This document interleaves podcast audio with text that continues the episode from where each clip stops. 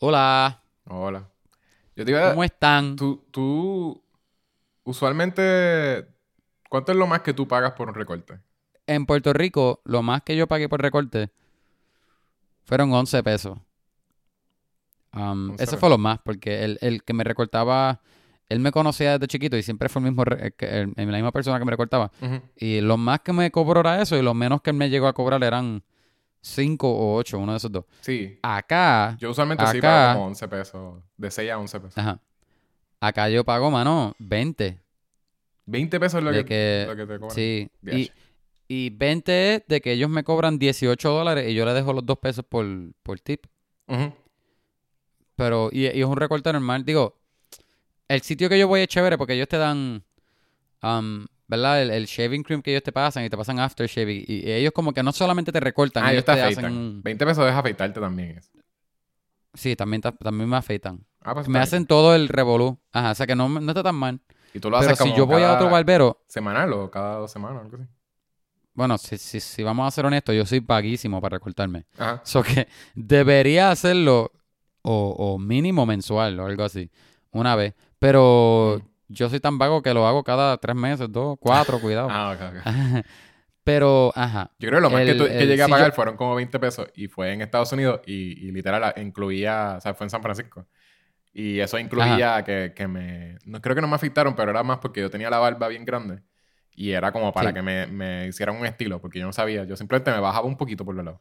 Pero entonces era como para que me estilizaran un poquito la barba, qué sé yo, para que no se viera tan al garete. ¿La barba? Sí. Porque en ese momento estaba trabajando en un sitio y no me decían nada, pero mi esposa como que creo que me hizo un comentario de cámara, pero por lo menos que la barba no se vea así tan... Mira, por lo menos para que se vea bien. Sí, porque los pelos siempre yo dejo que se me salgan así. Tengo un par de pelos ahí como que más largos que los otros y eso. Y se ve bien bushy. Sí, sí. Yo tengo los mismos problemas. Pues, y fui para ese sitio y ahí fueron 20 y pico pesos y me recortaron. Pero más porque también mi recorte... O sea, yo nunca he tenido pelo largo ni nada. O sea, mi recorte siempre ha sido sencillo. Ajá. Como que fue. Medio pues sí que, de hecho, yo digo, yo voy a este sitio que yo voy ahora y yo digo que ellos, 20 pesos y ellos me hacen el tratamiento completo, así que yo salgo de ahí oliendo bien también. Uh-huh. Pero yo voy a otro barbero que hace menos y como quiera me sale igual.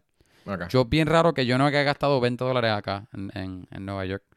En todos sitios sale así. Ahora mismo yo no pago nada. Si tú vas... Ajá. Porque mi esposa me está recortando. Ay, María, pero qué lindo. Yo llevo un año entero que mi esposa sabe recortar, por eso como que la he dejado que me recorte. Yo, cuando me mudé, tiempo después de que me mudé, que me di cuenta de lo caro que eran los recortes, yo le dije a Hannah, le compré un kit y tú me vas a recortar y vas a aprender a recortarme. Porque ella, yo creo que ella llegó a recortar a los hermanos de ella en la casa de ella cuando yo vivía en Puerto Rico. Ah, tú la mandaste y yo le dije, mira a ver si tú me puedes recortar tú porque me va a salir bien caro. Y ella me recortó un par de veces y la última vez ella me recortó. Y ella hace buen trabajo, ella no lo hace mal. Uh-huh. Pero, pues, ella no es profesional. Pero ella hace un buen trabajo. Pues. Y me ahorro los 20 pesos.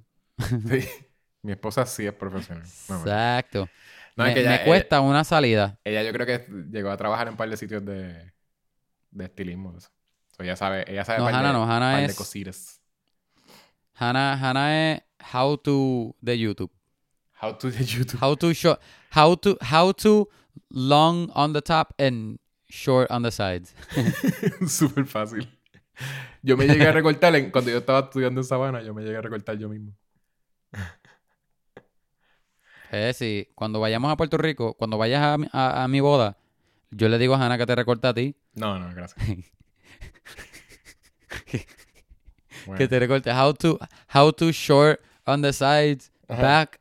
And a little bit longer on the top. Ahí con el YouTube, con el video de YouTube playing en el background como que. Yo la veo que mira la computadora y me recorta. Bien, Susi, y nosotros esperando para irnos al aeropuerto para irnos de luna de miel. Ajá. Y llegamos tarde porque todavía no está terminado de recortar. Bueno. Qué random. Ajá. Bueno, Kevin, pues, vamos a hablar de A Marriage Story.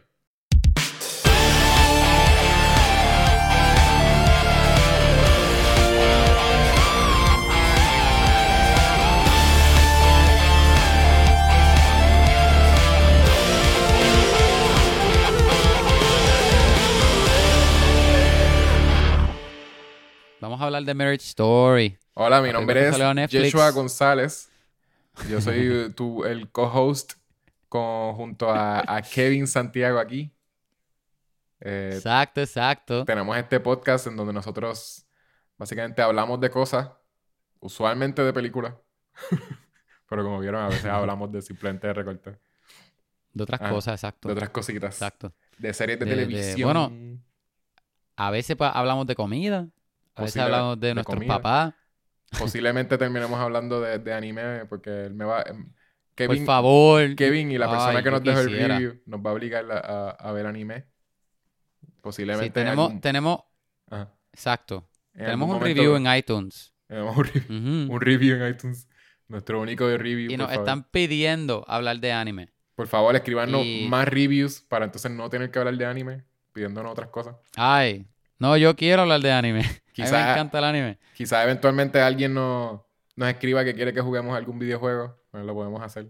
Si lo hacemos por el trabajo, pues lo hacemos. Nos da break. Ay, bendito. Okay. Mira A Mary Story. De hecho, ajá. ¿Qué pasó? ¿Qué tú crees que fue la historia de esta película? ¿Qué tú crees? ¿Por qué lo tienes que decir así? Te estás copiando no de otra persona. Me estoy copiando. Ok, Mary Story básicamente... ¿Cuál es la historia? Ajá. Es una película que nos muestra cómo dos personas están pasando... O sea, el punto de vista de dos personas mientras se están separando. Un divorcio. Sí. ¿Verdad? Mientras están pasando por ese divorcio, que es algo bien complejo, bien difícil. Y básicamente la película...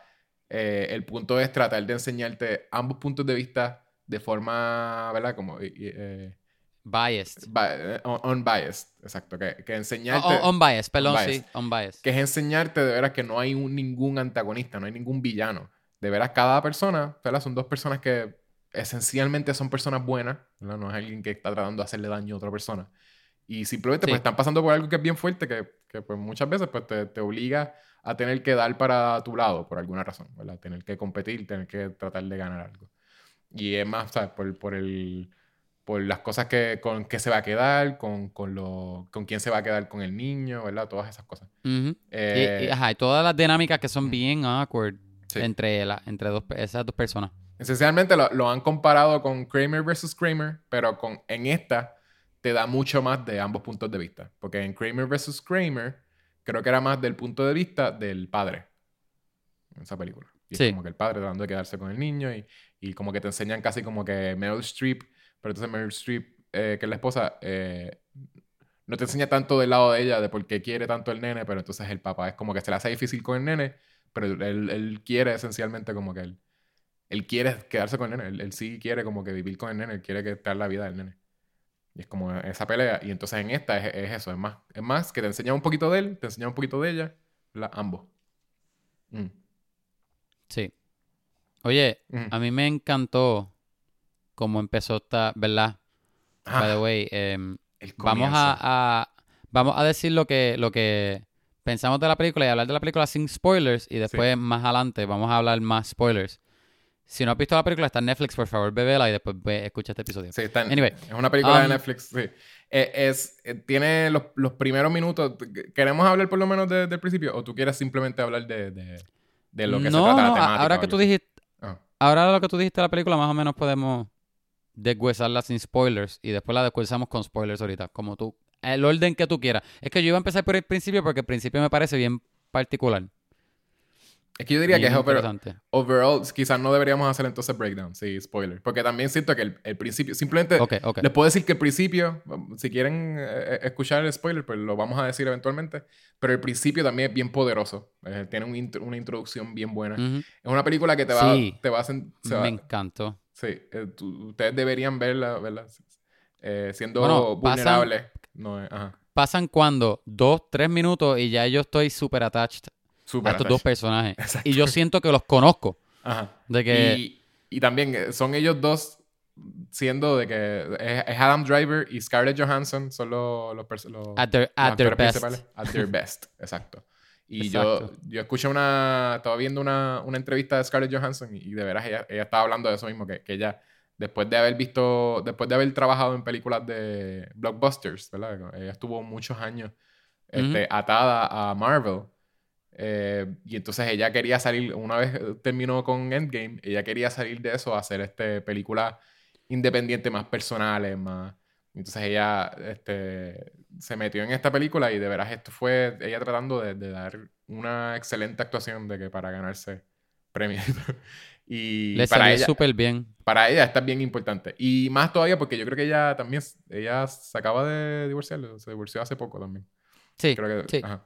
Eso también era como bien para ella, sí fue bien personal. Era como que ella tratando de sacar eso ahí.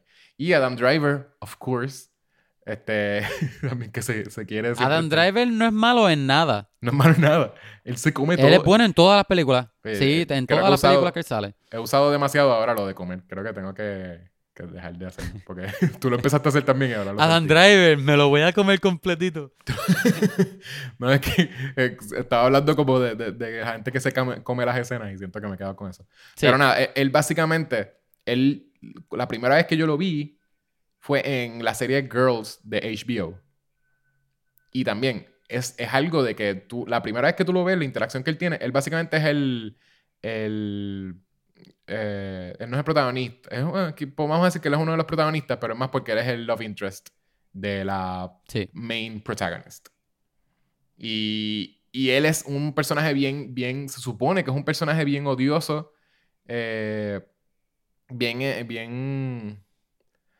Es como bien agro, a la misma vez es como bien extraño. Y él no es una persona... La muchacha está enamorada de él y él te quiere enseñar que él es bien seco, como es la gente de New York. Y de veras él bien unattached. Pero yo creo que posiblemente fue algo que fue cambiando porque se dieron cuenta de lo carismático que es y lo bueno que era en las escenas. Y poquito a poco lo van desarrollando y él se va poniendo una persona que simplemente...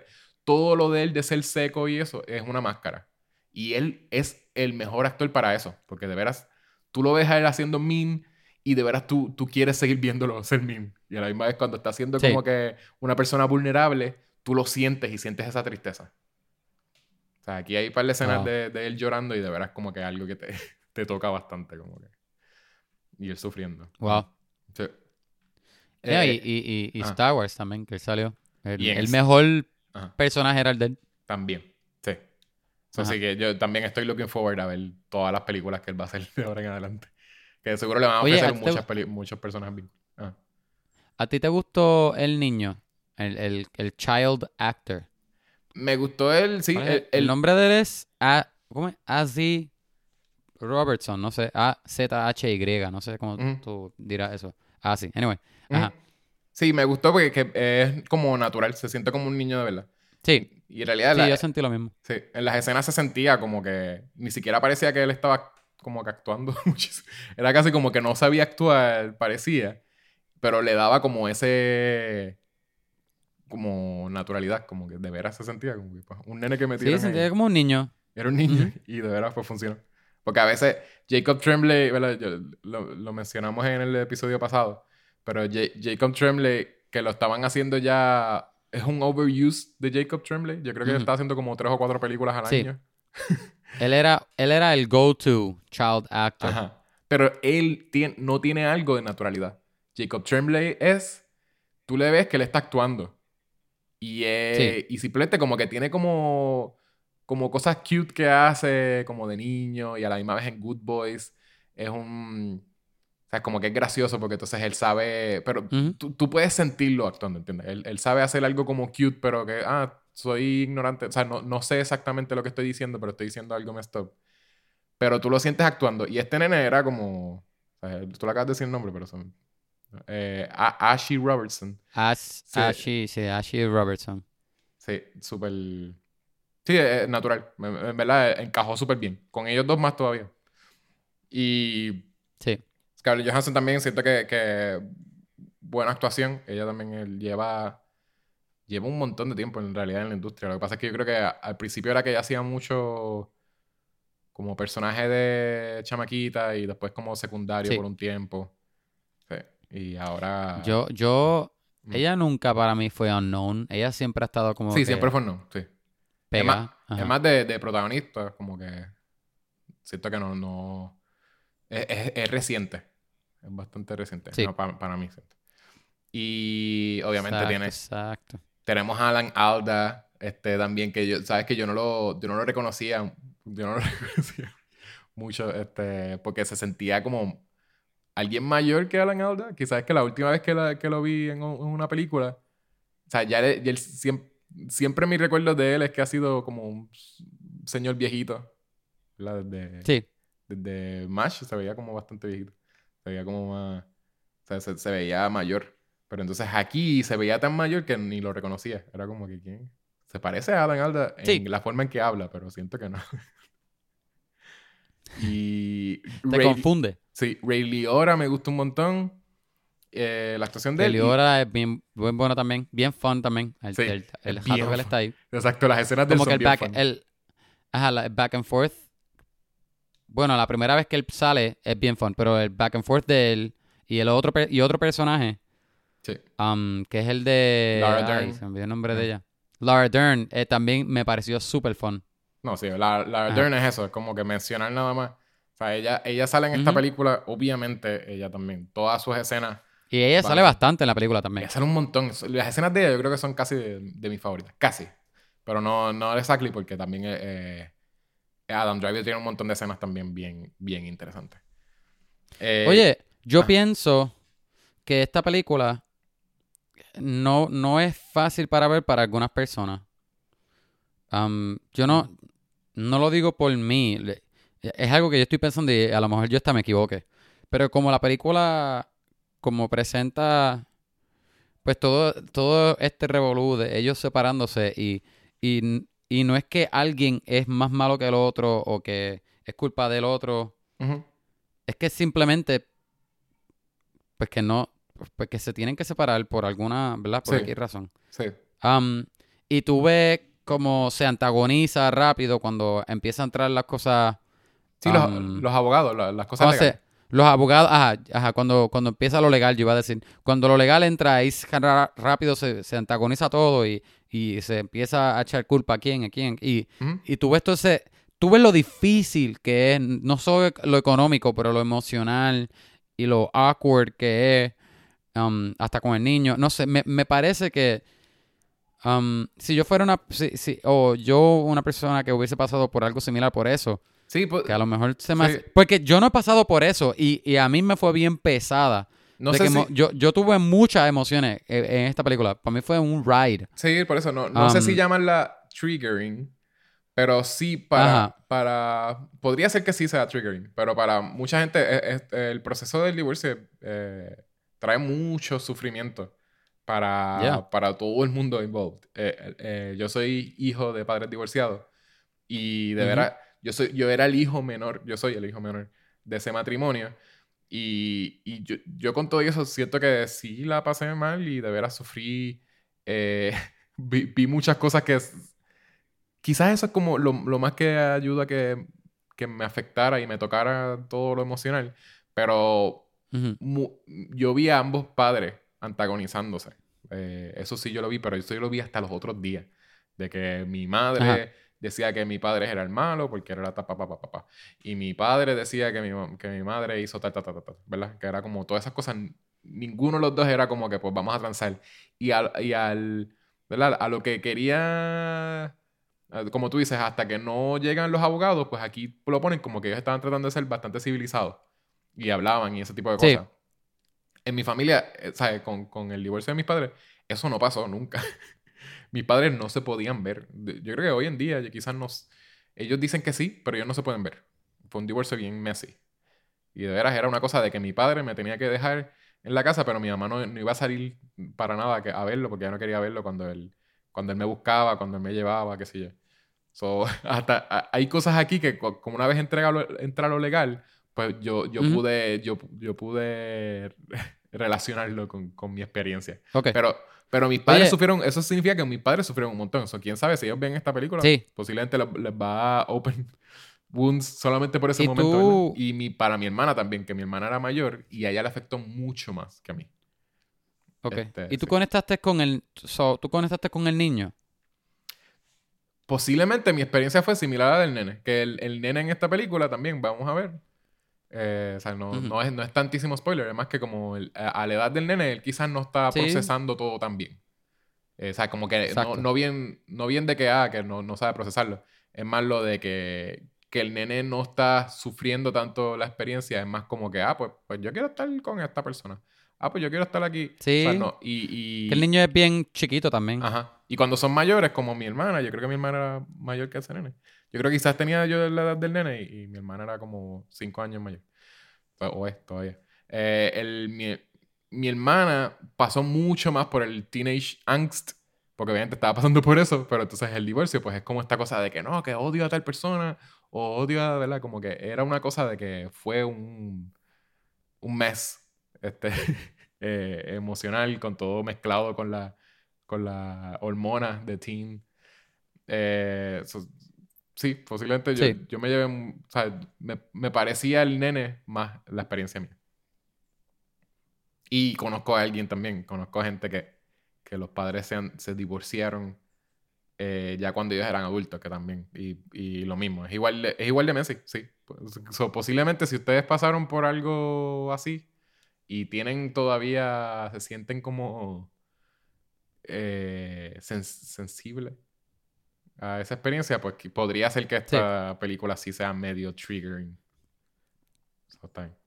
So, eso fue... me hizo pensar que a lo mejor podía ser triggering. Vamos a seguir usando esa palabra. Sí. Como triggering para gente que a lo mejor le ha pasado por lo mismo. Como dije, yo nunca he pasado por eso. Uh-huh. Yo lo más cerca de eso que yo he pasado es pues que rompí con mi ex, pero no es lo mismo. Ni se escribe igual. Uh-huh. Y como yo, que no había pasado por eso, mira, yo lloré con esta película. Yo estaba bien emotionally invested desde que empezó. Desde que empezó la película, yo estaba súper full en la película. Uh-huh. Y me fue bien, bien impactante para mí. Por eso que me hizo curioso si yo, que yo no estoy... Eso no, yo no estoy tan cerca a ese mundo como tal, no, porque nunca he pasado por algo así. ¿Qué tal una persona que sí? O, ¿verdad? Que ha pasado por un divorcio, whatever. Uh-huh. Estoy pensando algo más. ¿Tú has notado, hablando rápido de los actores, ajá, tú has notado que hay como un chiste interno de la industria, o no sé, cuando van a hacer casting de las madres, que siempre escogen a Julie Haggerty de madre en todas las películas? ¿Tú no la has visto como que ella sale en todo? ¿Sabes quién es? Ella no es la mamá de... Ella es la mamá de Scarlett Johansson. Sí, la mamá de Scarlett. Pues ella sale de madre en todas las películas, en un montón de películas, desde los 90. Ella es la actriz que era la de Airplane. ¿Tú llegaste a ver esa película bien vieja acá? Ella es la de Airplane. Pues ella es la de Airplane, que ya la han puesto de madre en un montón de películas. De que en Just Friends ella es madre, esa es la mamá de Ryan Reynolds. She's the Man, ella era la mamá de también de ay, ¿cómo se llama la tipa de She's the Man? De Amanda Bynes. De Amanda Bynes. Un nombre tan sencillo. Sí. Yo estoy un jato. Hace poco también yo vi con mi esposa Noel en Disney Plus. Ajá. Y la mamá... Hey, paréntesis, ¿te gustó? Bueno, no es la peor película de Navidad, vamos a decir. Ok, wow. Pero, ok, cierra paréntesis. Okay. Me dio curiosidad porque la quiero ver también. La pudimos haber puesto en el episodio de las mejores películas de Navidad. O sea, no como mejor. Wow, las mejores. Simplemente como mencionarla. Pero ella es la esposa de Santa Claus. Ella es la mamá de Noel. Ella es Mrs. Claus. Sí, ella es Mrs. Claus. Y es la mamá literalmente de la protagonista. O sea, ella sí... Quizás no te habías percatado, pero después fíjate. Y vas a ver como que la mayoría... yo creo que todas las películas donde ella ha salido después de los 90, ella ha sido la madre... Ella es la mamá. La madre de algún protagonista. Del protagonista o de la protagonista. Y es un chiste como que interno, yo no sé. Pero yo lo busqué. O sea, yo se lo mencioné a mi esposa y cada vez que la vemos es como que gracioso por eso. Porque no estoy aquí en la mamá y de momento aparece ella que ya habla así como... Y no sé, como que lo he googleado y no aparece. O sea, como que no aparece en ningún artículo de como que la gente diciendo ella hace siempre de madre o lo que sea. No sé. Sí, sí. Qué random. Ahora que tú lo dices, ahora sí. Estoy mirando un Andy B de ella y es verdad. Sí, ella es la madre. Por eso y ella sale en Just Friends también. Ajá. Ajá. Para la que la audiencia sepa que hay un conspiracy. Oye, a mí me gustó mucho la química del personaje de ella con el de Adam Driver. Ah, sí, que ya era como... No la química, pero la relación de ellos como personaje. Sí. Me pareció súper funny y... Ajá. Sí, está graciosa. Estaba súper chévere. Ella es súper graciosa, por eso también lo digo, porque ella es comediante. En Airplane era bien graciosa. Yo creo que ella, principalmente, ella es comediante. Airplane yo no la he visto hace años, pero me acuerdo reírme mucho. Uh-huh. Hay un chiste que no es el más funny de la película, pero es el que siempre me acuerdo, que es... que están los... Cuando ellos pasan para los gays, que están chequeando con los rayos X, y los rayos X son para ver a las mujeres sin camisa. ¿Te acuerdas? Y no ve nada de alma. Como que ellos no están buscando si alguien tiene alma ni nada. Sí. El rayos X simplemente aquí está.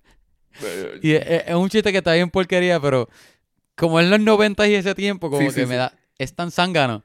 Esas eran mis películas favoritas.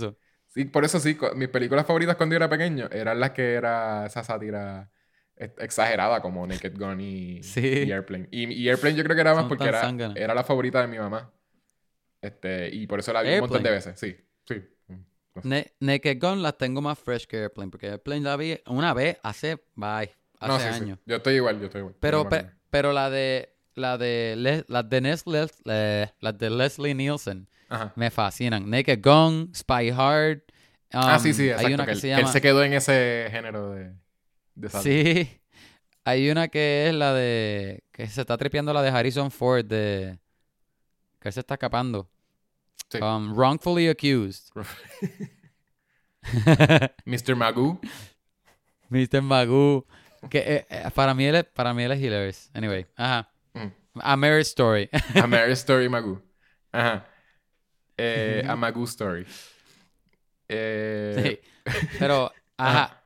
Mira, la película está chévere. Aparece Laura Dern. ¿Verdad? Que Laura Dern, esto no es spoiler. Ella es una abogada. Y cuando ella aparece, la dinámica cambia full en la película y lo que está pasando. Y se añaden cosas. Y con todo y eso, ella no es la antagonista. No. Eso para mí es como que... confligió un poco conmigo porque como yo veía cómo escalaban las cosas y a mí me gustaban mucho los personajes y yo veía lo south que estaba yendo y es como que... Ay, como que...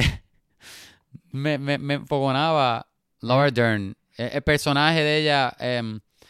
porque es que tú sientes por esos personajes lo que pasa y tú no quieres que nada... Tú no quieres estar en contra de nadie. Sí. ¿Entiendes? No, sí, todos los personajes son complejos y flawed. El todo. Sí. O sea, la pareja y... O sea, la expareja y los abogados. Los abogados también tú les puedes ver cosas buenas a todos. Y también ves también como que lo malo de ellos. Y los abogados no me parecen... Obviamente ellos están trabajando. Ese es su trabajo. Pero ellos no, para mí, no están portrayed como de que... Ay, déjame cogerte los chavos y pues... Voy a hacer caso, ¿entiendes? Sí, ellos parece que están ayudando a la persona. Exacto. No son greedy, como que ese... El primer character trait de ellos no es lo greedy que son. Es como más... Sí. Si algo, la malicia que tienen de los abogados, ¿verdad? Pero sí, exacto. Es lo que tú dices, que al ser parece que abogados que principalmente lo que hacen es trabajar divorcio, ¿verdad? Todos son eso, principalmente. Sí. Todos son divorcio. Pues ya tienen su malicia de las cosas que ellos han visto a través de los años. Ellos tienen, y todo, cada uno tiene su wisdom. Porque también los abogados los ponen que los tres que aparecen, que son importantes, son tres abogados que tienen su wisdom que él, todos son válidos. Lo que el personaje de Laura Dern, el de Ray Liotta. Sí, y el otro muchacho se me olvidó. Ajá. Y el de Alan Alda. Sí, Alan Alda. Alan Albert, sí.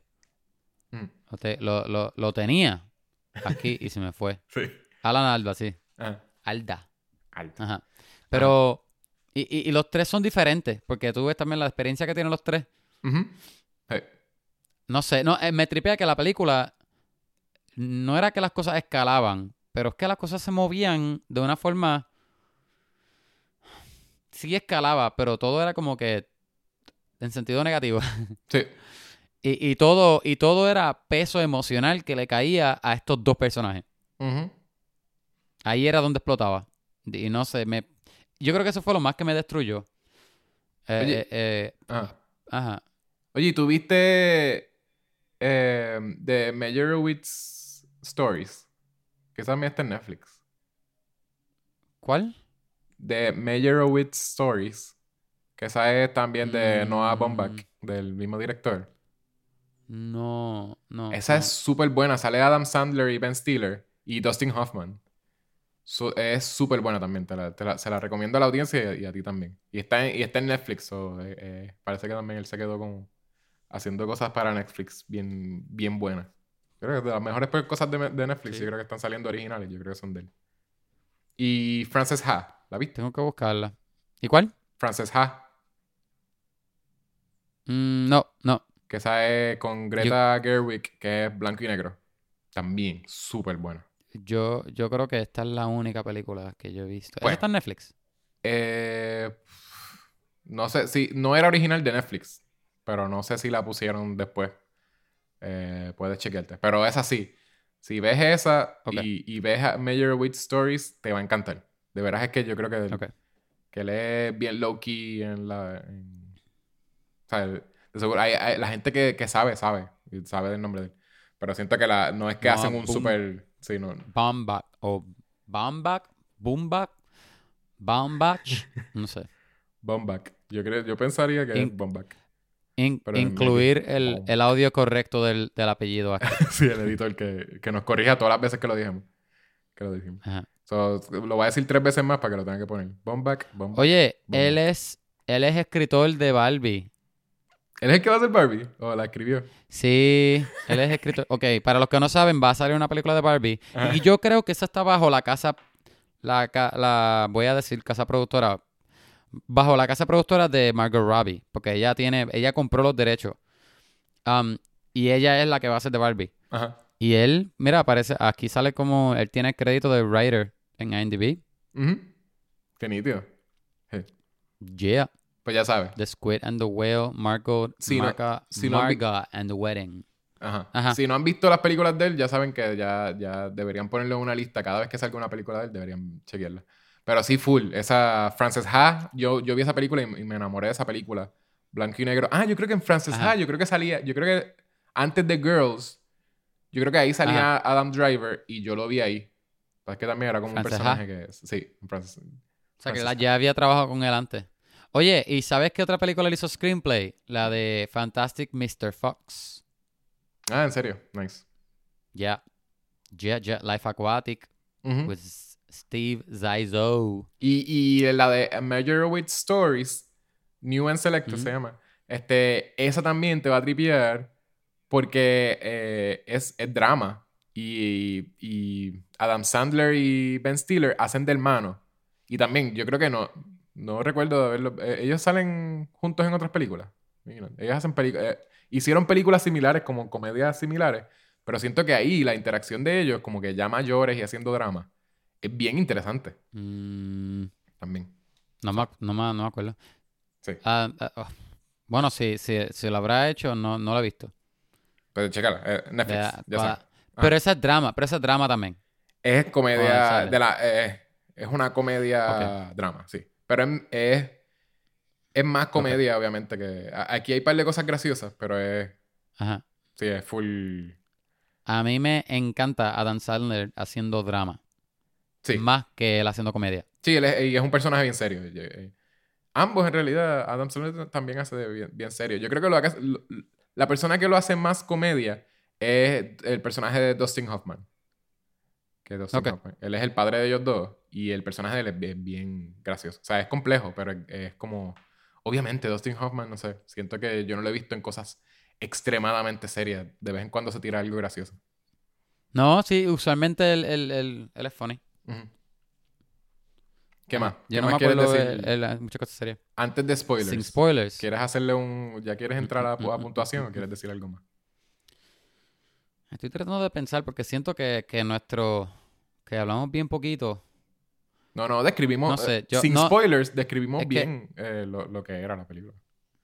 ¿Tú crees? Ah, pues. Y lo que nos gusta. Pues yo, anyway. Actuación, yo, historia súper buena. Ajá. Touching. Sí. Antes de dar el review, la voy a recomendar strongly. Deberían verla en Netflix. Deberían sacar el tiempo de verla. Uh-huh. Si has pasado por un divorcio o algo, me imagino que a lo mejor tú la vas a sentir más que yo. Uh-huh. Pero aún así, que yo no he pasado por eso, como quiera la sentí bien fuerte. Uh-huh. Una película buenísima. Y para los que... La recomiendo mucho. Si escucharon el podcast de la semana pasada, del 1 de enero, saben que esa es mi número 1 del año de las que vi. Mi favorita. Así. Sí. Quizás eso es spoilers de mi puntuación, pero... No, spoiler. Bueno, si esto fue la spoiler para la semana pasada. Ajá. No, pero, digo spoiler de la puntuación de hoy. Ah, de la puntuación. Mm. A 10 de 10. Anyway, pero no puedo creer que fue tu favorita. O sea, no porque es mala, sino como que no puedo creer que esa fue la más que te gustó de todas las que has visto. Sí. Como que me tripea. Es que se quedó conmigo y de veras trató... Lo que estaba tratando de hacer lo hizo. Sí, lo logró full. No sé cuál actuación, cuál película así con actuación y con la historia me llevó más y me entretuvo más, porque yo siento que es que todas las escenas... Ay, es que la edición también mete... En verdad está difícil darle menos de 10, por lo menos de mi parte. Pero sí, vamos a escuchar. ¡Wow! Spoilers. Ok. Ahora rating. ¿Cuánto? Déjame ver. ¿Cómo vamos a hacer ¿Cuántos divorcios? No, yo súper... Después de decir lo difícil que es un divorcio, y decimos, ¿cuántos divorcios? No, siempre nos vamos con algo bien oscuro. Bien si oscuro, no son cuerpos... No. ¿Cuántos divorcios de...? No. Pero, ¿cuántos? Fíjate, el personaje de Adam Driver no es emo como Kylo Ren. Pero... Iba a decirle ¿cuántos emos Adam Driver tú le das de 10? ¿Cuántos emos de Adam Driver? Adam Driver no es emo en esta película, by the way. Él no es emo en esta película. Es un chiste de Star Wars. Y literal, les voy a decir... Yo simplemente estoy going along con lo que dijo Kevin. Para pasar a spoilers. Pero no es que estoy de acuerdo con esta puntuación. 10 Adam Drivers emos de Star Wars. Wow. Sí. 10 de 10. Y eso es bueno, I guess. O sea, que esta película para ti es flawless. Sí, lo que quiera hacer, lo hizo. Wow. Flawless. Wow. Uh-huh. Fíjate, yo no... deja ver. Yo no estoy en contra de tu puntuación. Sí, porque es que no puedo decir que... Ah, es que me hubiese gustado que hicieran esto. Sí.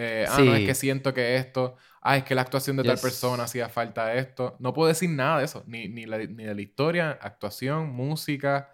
edición, dirección. Siento que no puedo decir algo malo de la película. Y ya para eso, para mí ya eso es un 10. Lo que pasa es que usualmente tengo algo malo que decir de las películas. Eso como que por eso es porque que va bajando. Tú eres un criticón. No, es porque no, pues, mentira. Pocas películas son así.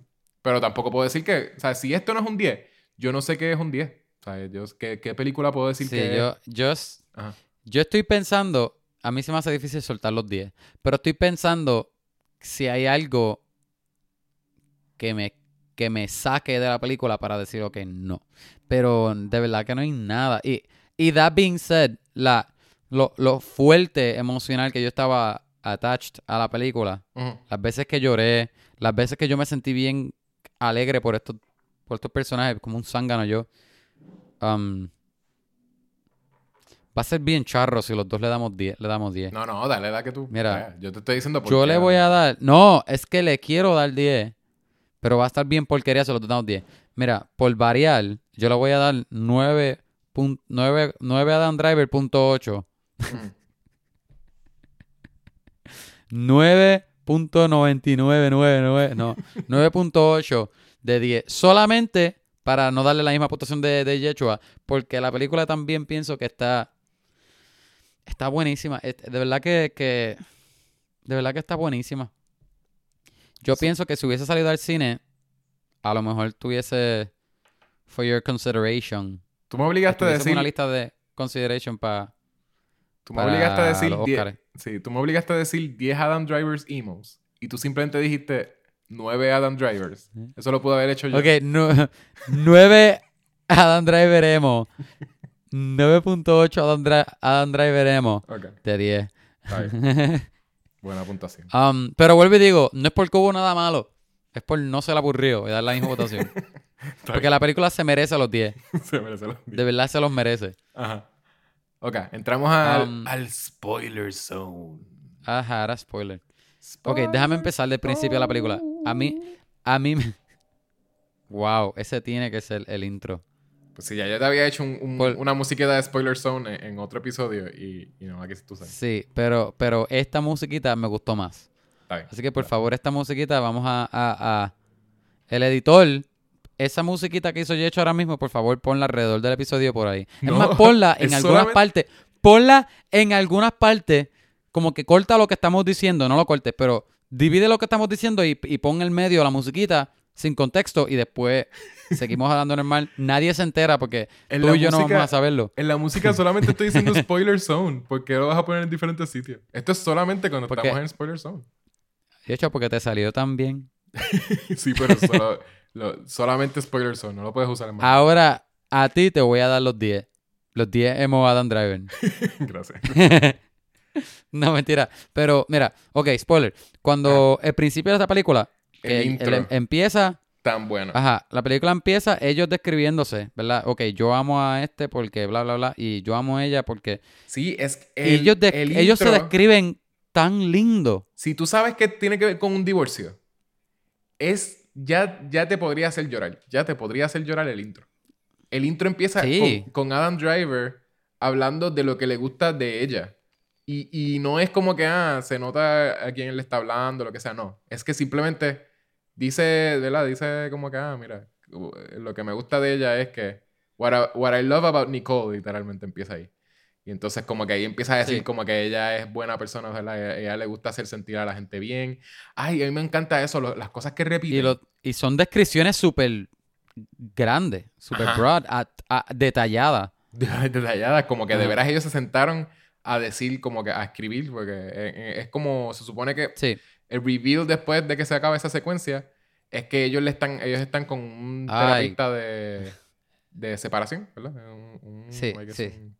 Un intermediario entre... Un marriage counselor de eso. Ajá. Pero esa fue la primera vez que a mí me partió la película. Exacto. Y entonces tú notas entonces que fue que él se tuvo que sentar a pensar en las cosas buenas de ella. Que ya de por sí eso tiene que ser súper painful para tú saber que te estás separando de alguien. Que no hay forma... O sea, no van a volver.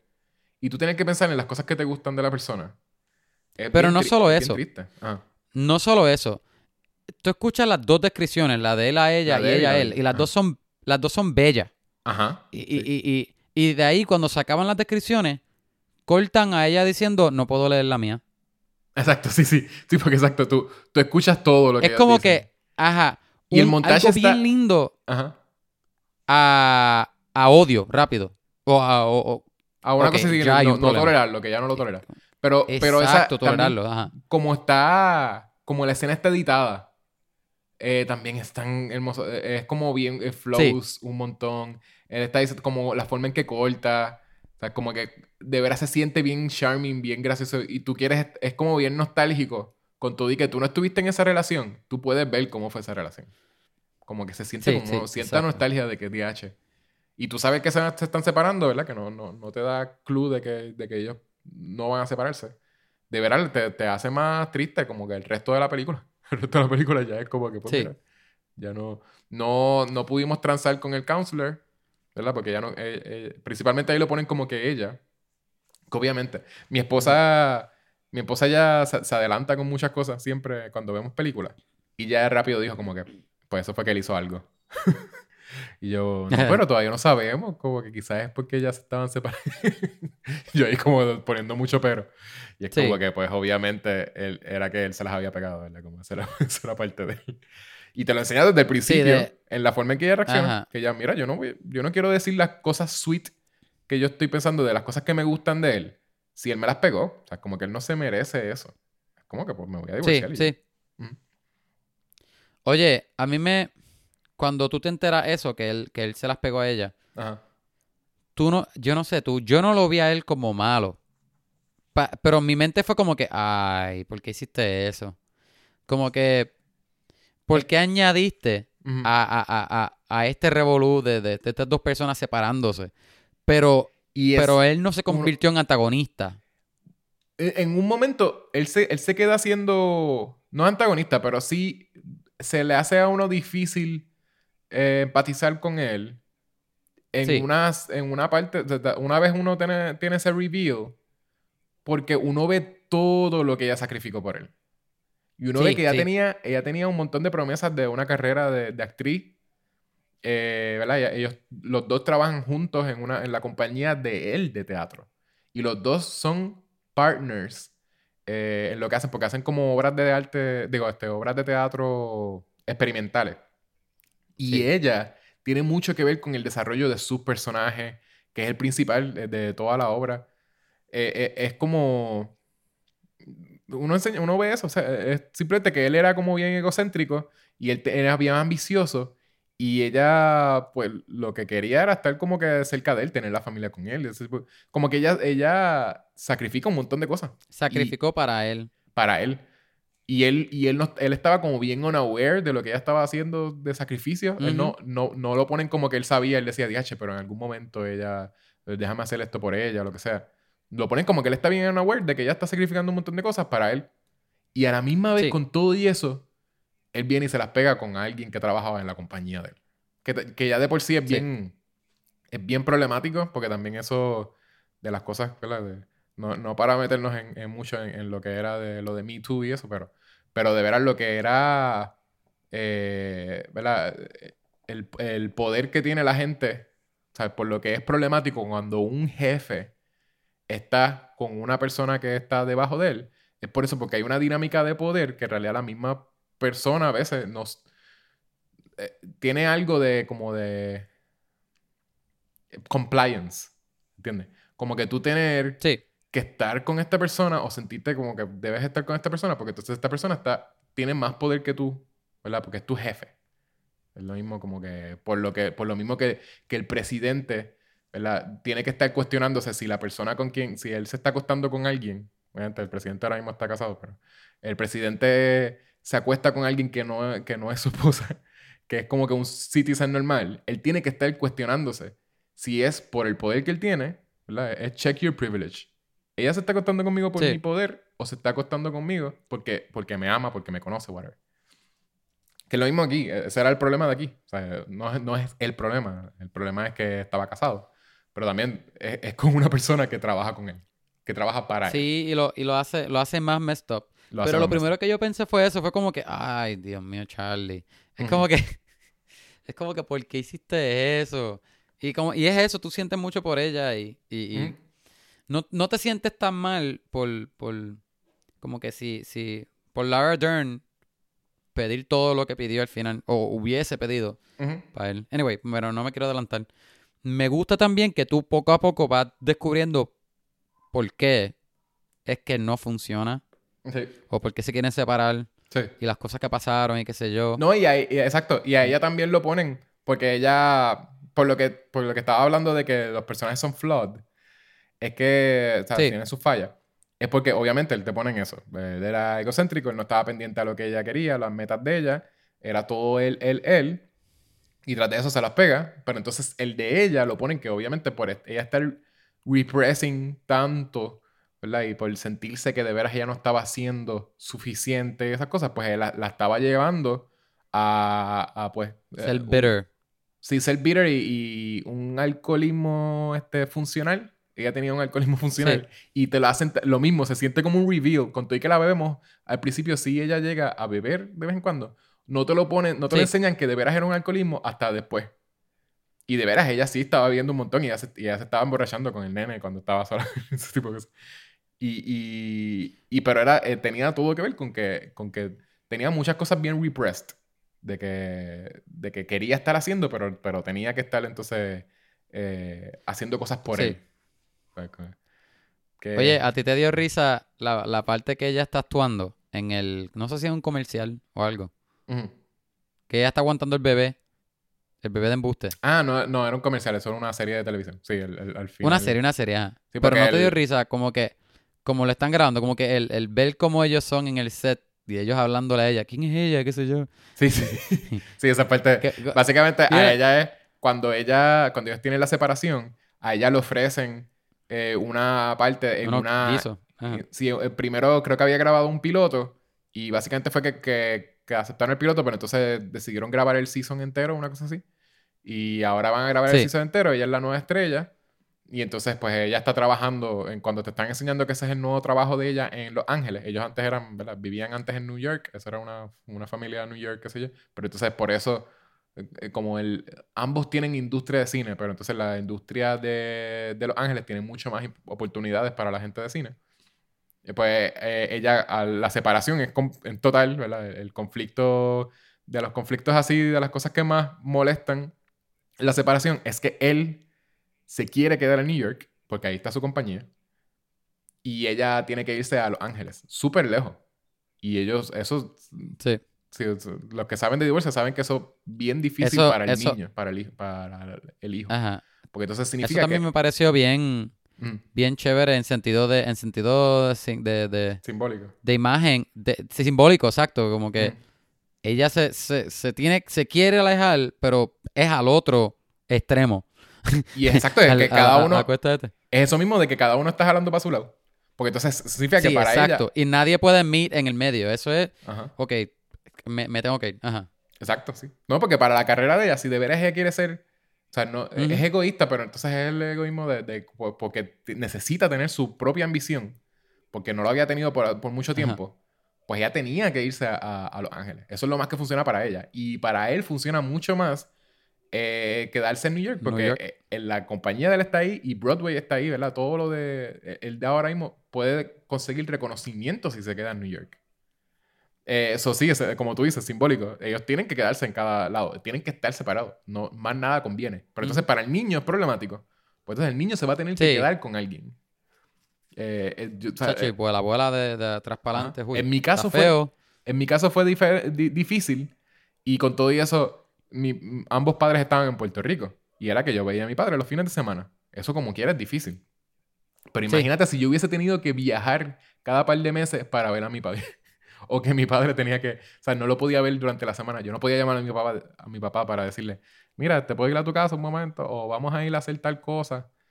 Era como que... Y no es viaje... Y no es viaje de Mayagüez a Fajardo.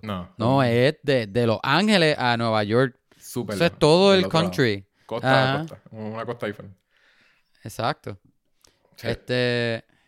Anyway, yo pues eso sí, cuando vi esa escena de la foto me pensé en ti. Exacto. En lo que ya está en LA, ya tiene su nuevo trabajo, y su nuevo trabajo es en esa serie, y entonces te enseñan una escena donde ella está posando, ¿verdad? No te quieren dar el contexto. Y ella está posando como para un tiro bien específico. Y creo que era... El punto también era que era un special effects shot. Sí, ella se supone que estuviese aguantando un bebé, pero ella tenía... algo de embuste, no era un bebé, ella no tenía un bebé, ella tenía algo, pero en postproducción lo iban a cambiar y le iban a cambiar un bebé. Por eso, pero y me da risa porque él le dice a ella que mueva la mano, que la aguante de cierta forma. Ay, está bien, lo corregimos en post. Y ella está aguantándolo bien awkward, de que ella lo aguanta de una forma que nadie aguantaría un bebé.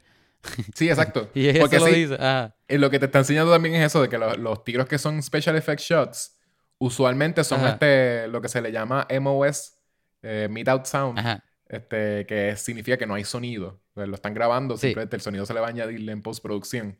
Y por eso es como que tú los ves a ellos todo el tiempo comentando, cambian algo, comentan como que están hablando súper chilling. Esto para allá. Ajá. Y eso como que... Y todos ellos hablando de ella ahí, atrás de la cámara. Ajá. ¿De dónde salió ella? No, este y lo otro. Yo creo que se divorció de tal persona que estaba en una... Y el build-up de esa escena también está nítido porque son ellos diciendo un montón de cosas y tú sabes que ella está escuchando, ¿verdad? El punto es que también ella sabe que ella está escuchando. Y ella se queda callada un montón de tiempo, está como que más o menos comentando cositas bajitas. Y de momento al final viene y dice como que tú notas que ella sabe un montón por lo mucho que ella le añadía al personaje de ella en la obra de teatro. Aquí al final ella hace un comentario que de veras la respetan después de eso. Yo soy como que, tíache. Ajá, y Porque ahí dice como exacto, que, yo siento que ella sí debería cogerlo. Se los ganó a todos ellos. Y se los gana a ellos y enseña que ella de veras es una artista. Ella no es una persona que va a hacer lo que tú digas. De veras ella sabe añadirle a los personajes. Que eso está cool. Y añade mucho al personaje de ella. Oh. ¿Qué tú piensas cuando...? Porque, ¿verdad? Ahí ella conoce a alguien que le da el contacto del personaje de Laura Dern, que es un abogado que no tengo el nombre aquí. Mm. Pero ella es una abogada.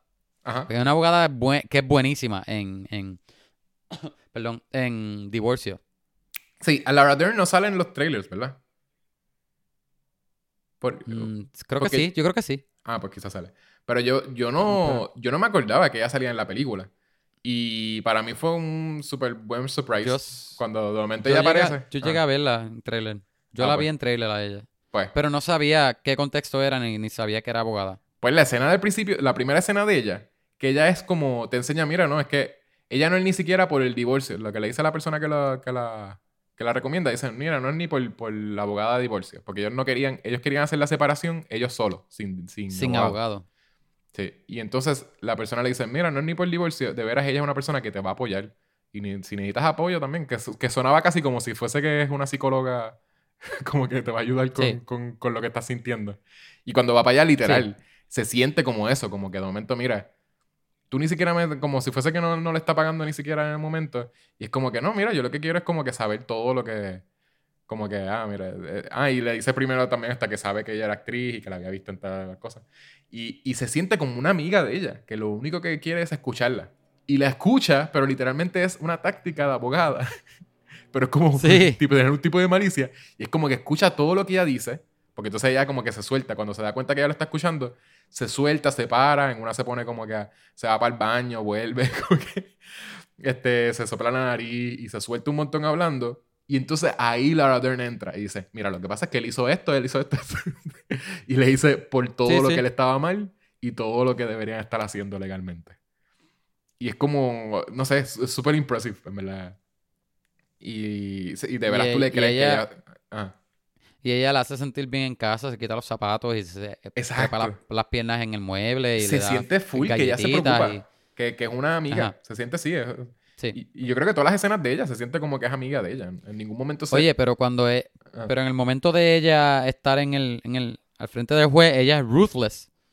Sí, es ruthless, pero digo... ella se come siente, que pero está es porque ella se siente que ella es amiga del personaje de Scarlett Johansson.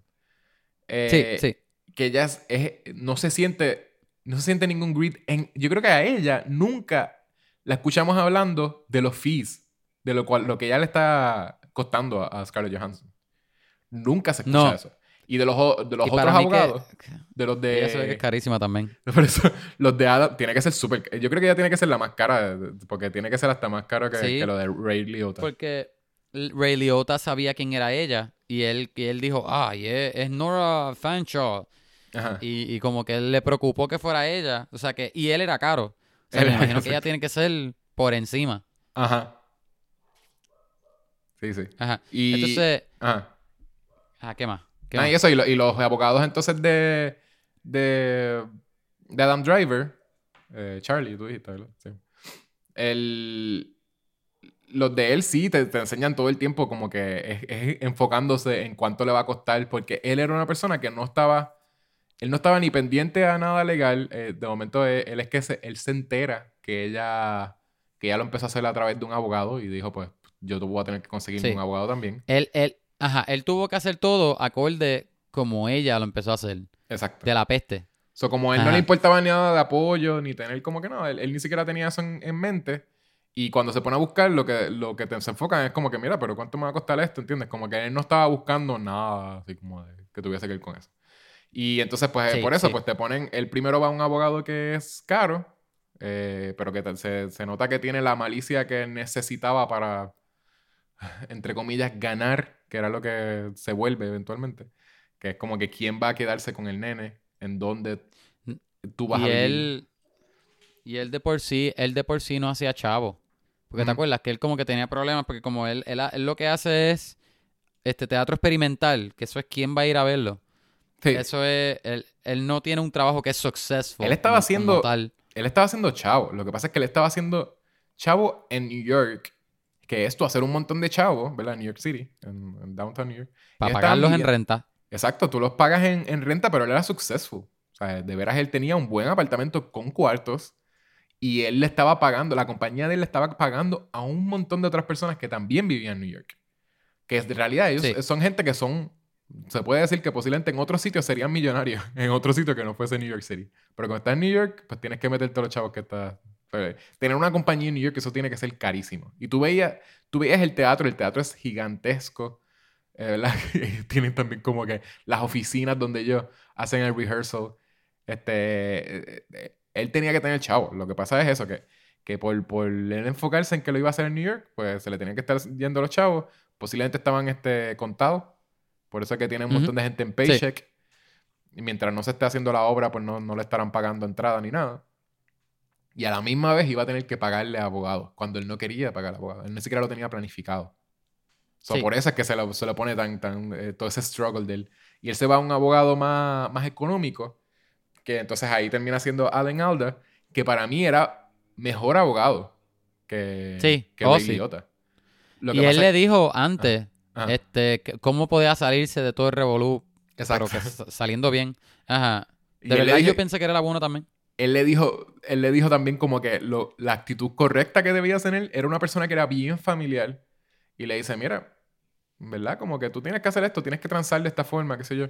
Y al parecer, como los dos se enfocan en ganar, pues básicamente tenemos algo de que Adam Driver, a la que le dicen tú tienes que transar, él no lo quiere escuchar y ahí decide pues no. Tengo que ser agresivo. Sí, no, exacto. Porque entonces Laura Dern es agresiva. O sea, ahora yo tengo que conseguirme... Ajá, porque Laura Dern era agresiva desde el principio. Sí. Y ella empezó a sacar cosas también, porque me acuerdo que ella... No me acuerdo si fue lo de...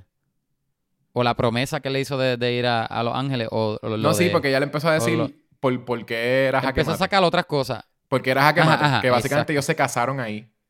Ellos tuvieron... Creo que se casaron ahí. Tuvieron al nene ahí en Los Ángeles. Todas las cosas de importancia habían pasado en Los Ángeles. Con todo y que ellos vivían en New York. No había forma de ellos probar que ellos eran un New York family. Y que tenían que quedarse en New York. O por lo menos el nene. Como que básicamente le dijo, era jaque mate. Pero entonces lo hace después de lamerle el ojo y decir como que, ¿verdad? Esta obra de teatro era bien está nítida. Todo esto es bien cool. Pero lo que pasa es que no se puede probar que papá... Que es súper buena, ¿verdad? Súper buena. Y después él llama a Ray Liotta. Uh-huh. Él se sale de Alda. Uh-huh. Y busca a Ray Liotta y ahí se pone bien chévere porque ellos empiezan a tirar bien chévere. Sí. Oye, me da risa que Ray Liotta, el nombre del personaje de él es Jay Marotta. Jay Marotta. Ajá. Pero el tipo ahí, me da risa porque antes de ellos entrar al salón de la corte, uh-huh. Ellos se saludan afuera bien profesional. Mira, ¿cómo están los nenes? Y qué sé yo. Los dos abogados. Y después cuando entran, eso es una pelea... Tirándose un montón de shots, de gunshots. Uh-huh. Sí, exacto. Tiran balas volando para todos lados, para arriba, para abajo. Y tú ves que Adam Driver y Scarlett Johansson, los dos no están ni hablando. Uh-huh. No dicen nada. Todos son los abogados y sacando dirt de los dos. Uh-huh. Que si sacando la ropa sucia de donde estaba escondida. Y no sé, como que todo se puso más intenso, más feo de lo que estaba antes. Sí. Innecesario, porque no tuvo que haber llegado ahí, pero... Y es como por fase que lo hace la película, porque yo creo que al principio, tú lo estás viendo, se ve como los dos siendo buenas personas que se están teniendo que separar y hasta se siente medio hopeful, porque tú dices, pues no hay forma de que ellos se van a quedar separados.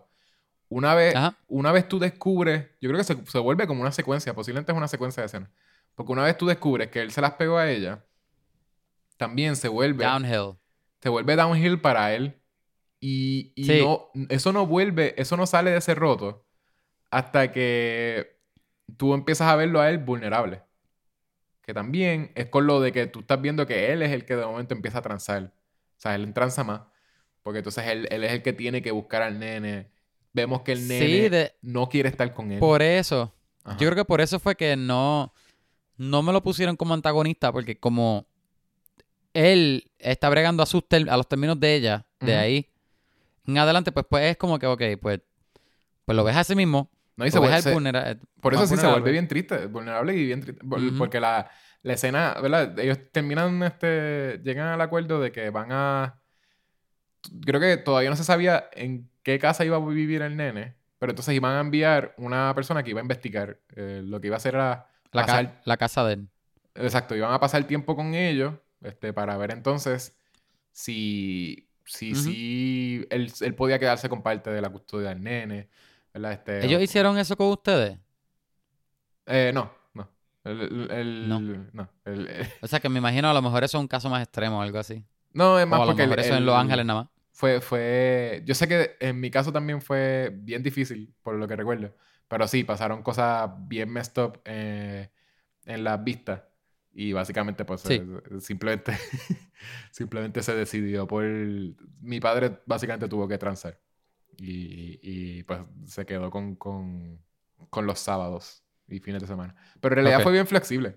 Porque yo sé que si nos daba la gana nos podíamos quedar con él la semana entera. Lo que pasa es que usualmente no lo hicimos porque pues él no llegó a tener su propio apartamento hasta muchos años después. Wow. Sí.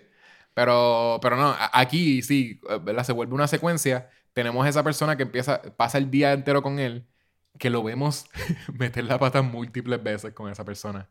Pero al final, esa escena es tan fue buena. Bien funny y bien estresante a la misma vez. Sí. Es bien buena esa escena. Es una persona también que es bien como awkward, es bien observadora. Súper awkward. Ajá. Se nota casi que como no tiene su propia vida por otro... Y es como que no sabe cobrar con las cosas, pero simplemente va por a observar. Estar mirando otras vidas. Ajá. Y entonces lo está observando la interacción entre ellos, que se nota un montón que Adam Driver está tratando de hacer como que algo normal para otra gente. Pero entonces se echaba completamente al momento de la cena. Y porque entonces en la cena que él tiene con el nene, el nene de momento saca, obviamente es algo que tú no puedes controlar. Y es que el nene... le empieza a pedir que haga el truco con el cuchillo. Que entonces ya de por sí, como que suena como ya que... Ya suena mal. Ya suena mal como que, ¿qué diache es el truco con el cuchillo? No, eso no es algo de... No hables de eso. Y él lo vuelve a repetir y tú ves que la muchacha como que hace una reacción como que noting en su mente como que hay un truco con un cuchillo y es que eso es lo que... Pero se queda callada. Ajá. Entonces simplemente como que se acaba... Un truco con un cuchillo que claramente él no quiere hacer. Él no quiere... Exacto, sí. Que se nota un botón que es como que... No, él sabe que está el garete. So, de seguro es algo como... Y ya no pregunta ni siquiera, ¿verdad? Yo simplemente como que el nene se va a acostar y entonces él se queda en la sala con la señora y entonces ahí él le da con que tiene que explicarlo. Pero entonces lo hace peor explicarlo. Antes de que pase lo que pasa. Lo hace peor porque entonces el truco con el cuchillo, el reveal es que él lo que hacía era... Él tiene una navaja juguete que le había regalado la esposa, fue, ¿verdad? Algo así. Sí. Pues le había regalado a ella. Era una navaja de un keychain. ¿Como de magia? Sí, pero era como un keychain. Sí. No era de magia. Era una navaja normal. Era una yen. Y entonces era como... Ah, sí. Es que él la bajaba... El truco. Ok, sí. Me acordé. El truco es que él sacaba la cuchilla, se lo enseñaba al nene y entonces... Hacía como que se cortaba el brazo, pero había escondido la navaja. O sea, como que parecía que se iba a cortar el brazo, lo hace así bien intenso. Pero no se cortaba. Y no se cortó nada. Pero con todo eso, cuando él lo explica, como quiera sería algo messed up, un chiste messed up para enseñarle a un nene. Porque, ¿cómo tú le vas a enseñar a un nene que tú puedes coger con una navaja y cortarte el brazo? Porque el chiste es que cortando. Exacto, el chiste es que el nene piensa que él se cortó el brazo. Eso no está cool. Pero whatever, ese era el nene, es tanto que lo hace que el nene le gusta entonces que le haga el chiste con el truco con el cuchillo. Y entonces cuando lo hace... La cosa es que él lo hace. Cuando lo hace, ¿qué pasa? Él se le olvida guardar la navaja y como que se las peta en el brazo, yo creo que es. Se corta, de verdad. Se cortó, se hizo la línea. Cuando se las peta en el brazo, porque sí, porque se corta, como que como del codo para arriba. Y, cuando él se quita, él no se dio cuenta la cuchilla. Exacto, él no se dio cuenta y ella misma le dice, "You bleed." Y entonces como que él viene y dice, "Ah, oh." Entonces ahí se da cuenta que está sangrando un montón Y empecé a decir, y la cuchilla estaba afuera llena de sangre. Estaba afuera. Bien awkward. Bien y él botando un montón de sangre. Y ella, oh, ok, creo que me debo ir. Y entonces sangra. Él trata de abrirle la puerta porque ella no puede abrir la puerta. Ella empieza ahí paniquea tratando de abrir la puerta porque él está sangrando. Y cuando él abre la puerta, deja sangre en la puerta. Sangre en la puerta. Hay sangre en el piso. De que es lo que le falta. Yo creo que él le iba a dar la cartera de ella también en una parte. Ah, y le va a dar la cartera. Se la pone, es lo que hace, se la pone. Ni siquiera es como que... Sí. Que lo que le faltaba eran como 5 minutos. Ella se iba y ya. Y por lo menos ella iba a presumir que el truco del cuchillo era algo disturbing, pero por lo menos no iba a saber. No iba a poder mencionarlo demasiado. Ajá. Exacto. Y ya esa es la escena donde te muestran que él perdió. En esa escena te muestran, porque el después de eso es como que pues, el próximo es como el final. Ya se llegó a un acuerdo de que él no iba a estar con él. Porque entonces, esa escena también es bien triste. Porque entonces lo próximo que vemos es que él se tira al piso. Él viene y se empieza a aguantar como que con el brazo con algo. Se empieza a vendar. Y entonces, como mal. Pero entonces viene como que se marea y porque ha perdido un montón de sangre. Y se queda en el piso. Sí. Que uno hasta piensa, yo creo por un segundo, que se va a morir. Que se había desmayado o algo así. Y es como que simplemente aparece el nene y dice como que, ¿qué estás haciendo ahí en el piso? ¿Qué sé yo? Y el nene como que coge agua y se va. Y es como que después de ahí hace como un fade to black y es como pues ya él perdió, básicamente. Pero sí, es bien... toda esa secuencia entera de escenas es él, nosotros volviendo a verlo, ser eso mismo, vulnerable. Y yo creo que después, justo después de eso también, o antes, es que tienen... Cuando él está como celebrando con la compañía de él, que él empieza... Él se para a cantar. Y entonces como que... Ajá, y después hay un fade to black otra vez bien triste. Bien triste. Porque él empieza a llorar al final. Ajá. Sí. No puede parar de cantar la canción. Y la canción es como una ironía. Sí. Entonces, él... Y la parte que ellos discuten en la casa de él. Ah, en la casa de él. Exacto. En el apartamento de él también. Eso es bien fuerte. Mira, eso es antes de... Ellos discuten y no... Ajá. Y yo ni voy a mencionar lo bellísimo que ellos actuaron. Eso es aparte. Sí. Pero el contexto que tiene, la pesadez que lleva emocional antes de esa escena, lo que llevó a esa escena y lo que ellos dicen y cómo termina. Mira, de hecho, yo estuve llorando como un zángano. Toda esa escena. De que como un ridículo. Sí, porque eso... Y yo más creo me da risa porque yo estoy acostado viendo la película en mi teléfono, ¿verdad? Con los audífonos. Ajá. Mira, yo solo. Llorando en la cama con un sangre. Sí, porque lo más que ellos habían sido era passive aggressive. Y en esa escena es donde ella va a visitar la casa de él. Y básicamente ahí tenemos una explosión. Ahí son los dos molestos, diciendo cosas súper molestas. Pero se nota que es por... Diciéndose cosas, bien feas. Ajá. Y te hacen un hint de que él fue... De que el papá de él era un abusador, ¿verdad? Como que te hacen hint. Sí. De que él tuvo una niñez bien fea. Y sí, básicamente te lo hacen desde el principio para que tú lo tengas como ammo. Básicamente para cuando ella lo usa, que ella, ahí se vuelve algo bien, bien, bien feo. Oye, y para mí que esa escena, la película necesitaba esa escena. No que le hacía falta... Pero como tenía tanto build-up, esos personajes tenían que explotar así. Sí, esa es la explosión. Ellos dos solos, ¿verdad? Sí. Como que empezó bien personal y mira cómo está ahora. Ay, de verdad que era... Terminó bien bittersweet la película, pero en esa parte era todo... Para mí era como que caos. Como que mira, Dios mío, mira lo que están diciendo. Mira, era... De verdad que me partió de que yo estaba miserable. Esa parte. Y era una mezcla de emociones porque a mí me encantaba esa escena porque todo, el delivery de ellos, la tensión que se sentía en cuestión de dirección o whatever, pero el contexto de los personajes y la historia me tenía... Sí, porque también es como... son los dos... Demasiado fuerte. Es una combinación de que los dos personajes están molestos, pero a la misma vez están los dos lo más vulnerables, porque también físicamente se está viendo que él está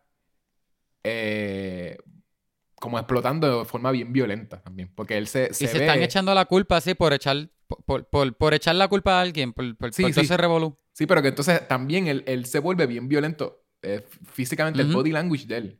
Que es como que él se le acerca como bien así como por encima de ella. Y es todo así como bien demasiado violento. Es como tóxico lo que está pasando. Exacto, como si le fuese a dar. Y hasta termina en él dándole bien fuerte a la pared. Que ya eso te dice... Ya eso es violencia. Eso es cuando tú haces eso en una pelea. Tú estás diciendo, te quiero dar así. Literalmente. Por eso es que como que pues... Siempre uno tiene que buscar como que pues salir a caminar si no está molesto. Mira, como te quiero dar, no te voy a romper la cara, pues voy a romper esta pared. Exacto. Y hace eso, pero entonces justo después de eso, o sea, que la vemos a ella también asustada, porque entonces él se pone como, eso es como un rant que él se pone al final de la pelea, se pone a gritarle bien feo. Él le da un puño a eso, pero rápido se cae al piso, como que él se queda... Es una cosa de... Sí, esa combinación de estar bien molesto, pero a la misma vez bien vulnerable, como que lo más que estás sintiendo. Que termina bien triste. Yo creo que ahí también ella lo termina abrazando, ¿verdad? Como que él o le pasa la... él termina como en el piso todo rendido, todo... Le ha hecho una porquería y ella le da por la espalda como que...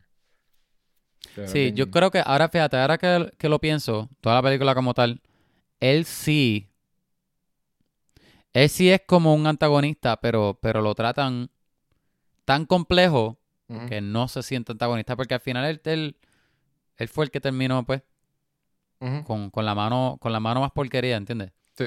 Como quien dice. Pero... Y pues un argumento, sí, él fue el que se las pegó, whatever, pero...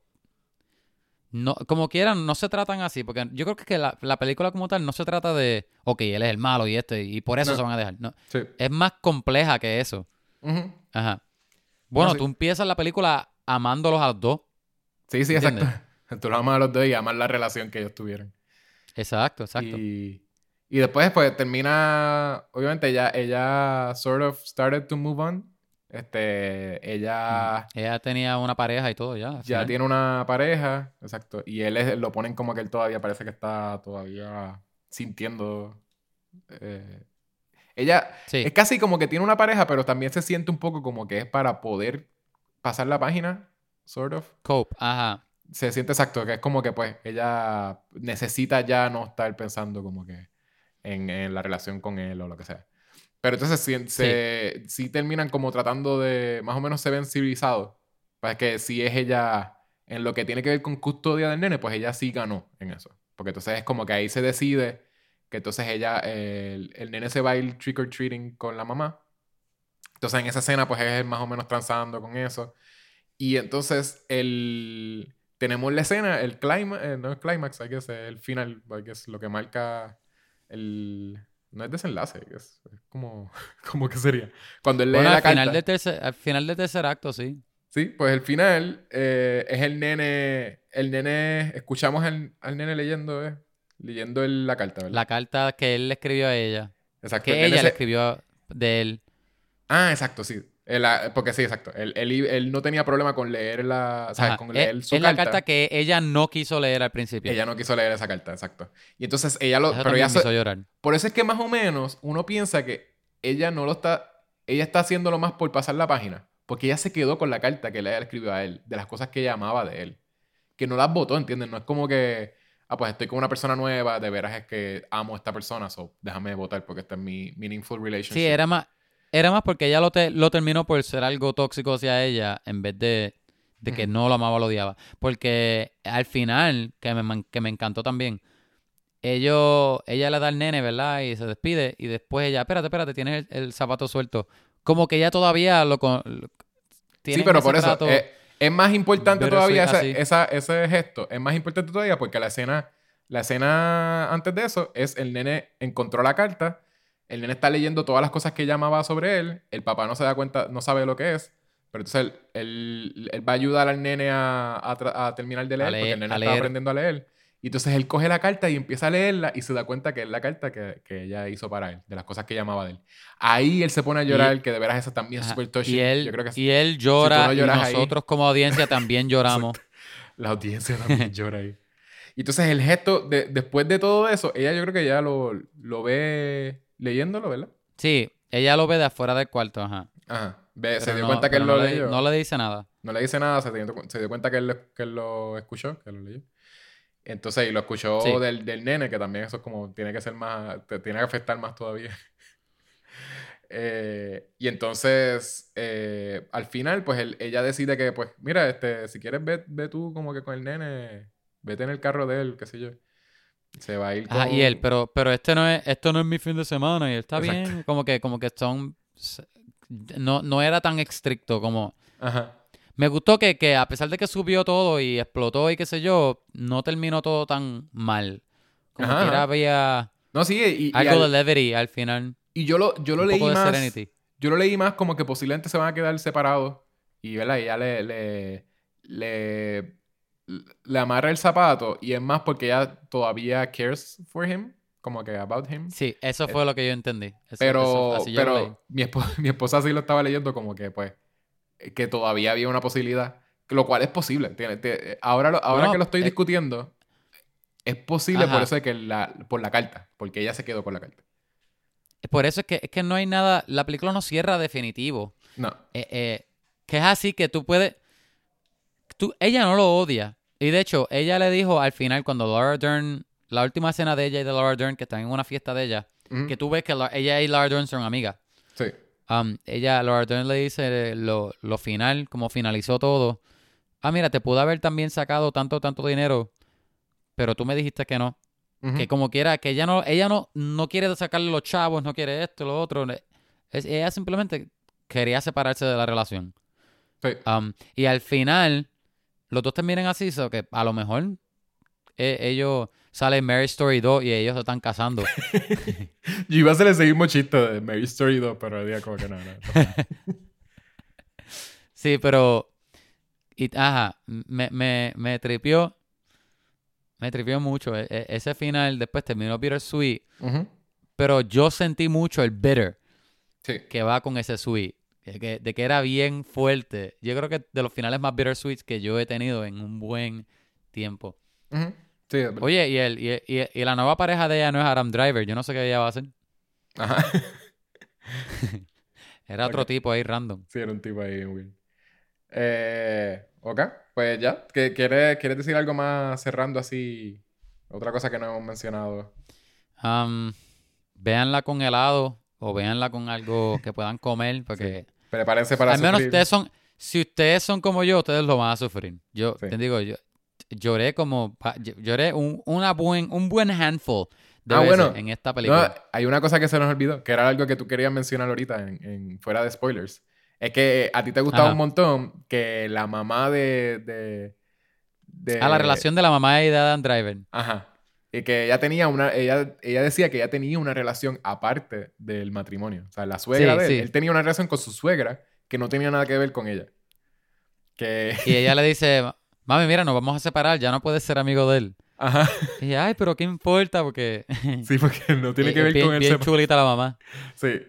Y al final, cuando él está buscando abogado, él no encuentra a nadie. Y el abogado que ella encuentra es porque la mamá...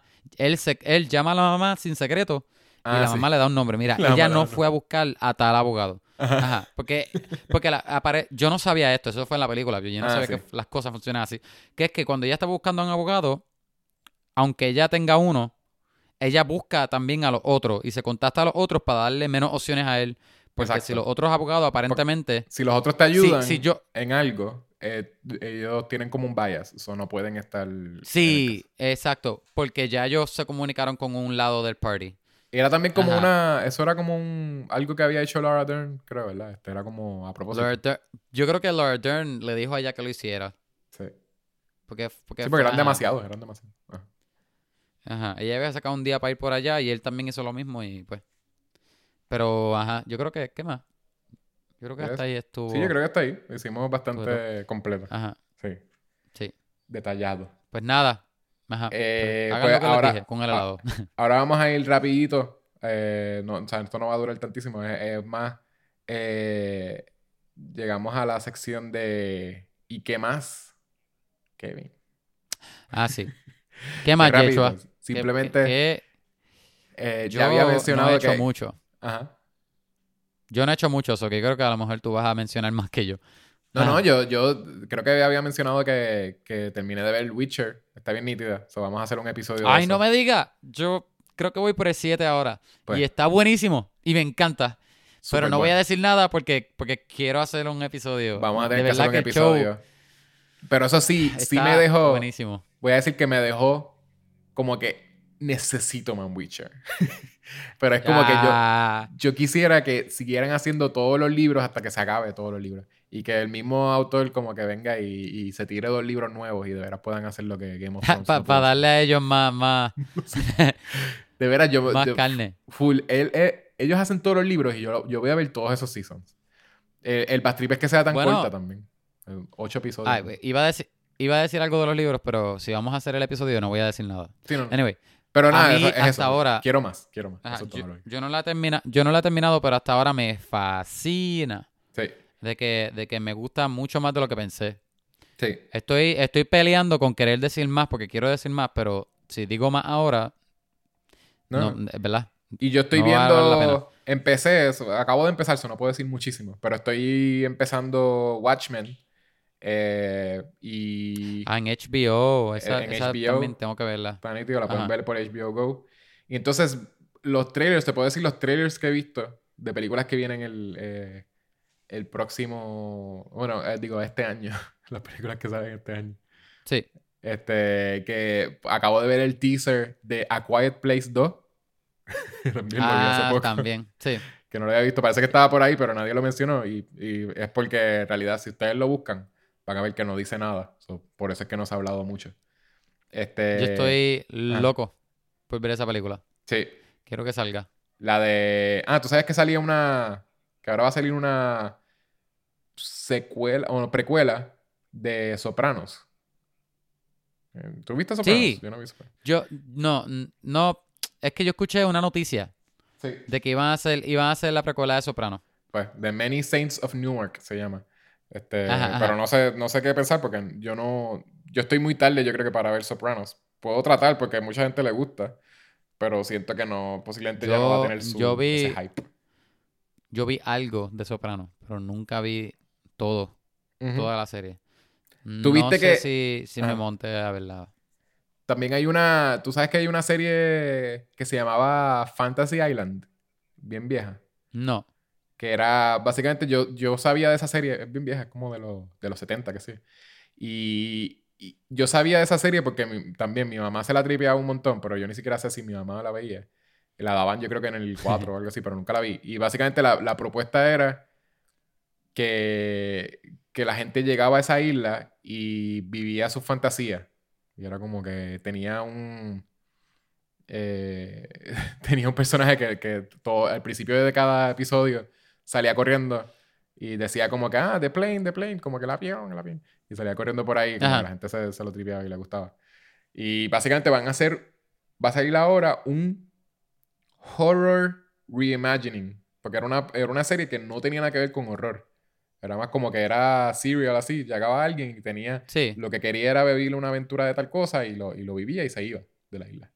Y ahora viene Fantasy Island y empieza igual que la serie y todos los personajes se llaman igual y todo. Mr. Rourke, que creo que era el personaje del que estaba a cargo de la isla. Pero solamente que aquí, pues, Mr. Rourke es como que una persona con poderes sobrenaturales y la isla tiene como al demonio o algo. Y es full horror, lo pueden buscar ese trailer para que lo vean. Y si saben, es más gracioso todavía si saben lo que era la serie. Sí. Pues lo voy a buscar. Se ve buena. Y sale, sale 2020, febrero. Sale 2020, sí. ¿Pero dónde va a salir? Eso me imagino. ¿A qué network?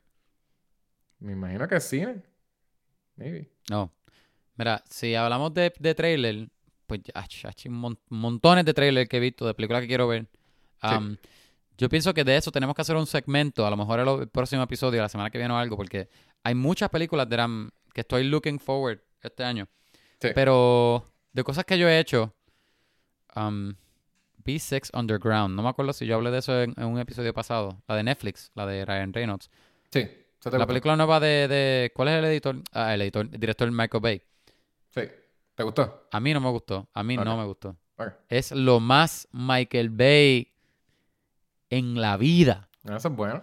Esta película es demasiado Michael Bay que Michael Bay. ¿A ti te gustó? No, yo no la he visto. Es que si tú estás viendo una película de Michael Bay, tú quieres lo más Michael Bay que puedes tener. O yo tú quieres una Netflix película de Michael Bay que sea menos Michael Bay. Bueno, de Michael Bay sí, pero que tenga al menos una historia. Ok. Que no Michael Bay sin historia de Michael Bay. Todos los Michael Bayisms. Haz una lista y te aseguro que todos los que tú piensas están en esa película. Hay Transformers. Pero hay Transformers. Yo estoy seguro, no hay Transformers, pero está el sonido de Transformers. Ajá. Pero yo me imagino que Netflix le dio a Michael Bay, mira, este es un cheque en blanco, haz lo que tú quieras. Hay un tiroteo demasiado largo en una parte de la película, cerca del final. ¿Un qué? Un tiroteo demasiado largo cerca del final. Hay un tiroteo demasiado largo, hay demasiadas explosiones, hay un car chase que es como 40 minutos. 40 minutos. La película es acción desde que empieza hasta que para. Okay. La película es tanto Michael Bay que se le olvida que tiene una historia. Se le olvida que hay una historia para contar. Ahora la voy a ver. Ahora quiero verla. Yo creo que la película puede ser fun. Ajá. Pero es que era tan... A veces era confusing y a veces era tanto que yo... Y tú sabes, porque yo me puedo disfrutar una Fast and the Furious, una Hobbs and Shaw. Yo puedo apagar mi televisor, apagar mi cerebro y disfrutarme la película. Yo soy fully capable de hacer eso. Pero esta, no sé, era tanto que no pude. La vi por verla, por terminarla, ¿verdad? Pero no sé, no la veré otra vez. Ok. Dale. Yo creo que hasta ahí es lo que he visto. Es que yo no he visto nada nuevo. No he visto más nada. Tenía ganas de ver Akira los otros días, que tengo el Steelbook. Esa es mi película favorita de animación. ¿La tienes en Blu-ray? Si no la han visto, por favor, vela. En Blu-ray, Steelbook, papá. Nice. A mí me fascina. Sí, esa me encanta. Pero no la vi, porque estaba viendo otra cosa. Alguien me regaló de Navidad un PS4, que yo soy Xbox. No porque odie PS4, pero me lo dio. Ajá, me lo regalaron. Así random. Y me dieron el juego. Dale, yo te lo envío ahora. Y me regalaron el juego de Spider-Man. Mira, que ese estaba en mi lista de los que yo quería jugar y he estado obsesionado con el juego. De que yo no me había acostado tarde, de hecho, en años. Yo no me había acostado como a las 5 o estar toda la noche jugando videojuegos. Eso yo no lo hago desde que estoy en high school o principios de universidad. Uh-huh. Mira, los otros días me acosté como a las 5 de la mañana, pero me acosté porque yo dije, mira, me debería acostar. No porque estaba cansado y quería parar de jugar. Es porque es demasiado. Yo había empezado a jugar como a las 5 o 6, relativamente temprano, ¿entiendes?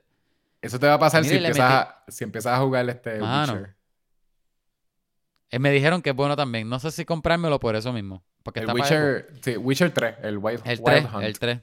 Y el lo bueno es, cuando hablemos de eso en el episodio, es que ese funciona casi como secuela de los libros de Witcher y también de este season. Si este es el último season que hacen, que hopefully it's not, funciona como secuela porque es una continuación de los libros, no tiene que ver con los libros. Y tienen hasta un escritor diferente y todo. ¿La serie?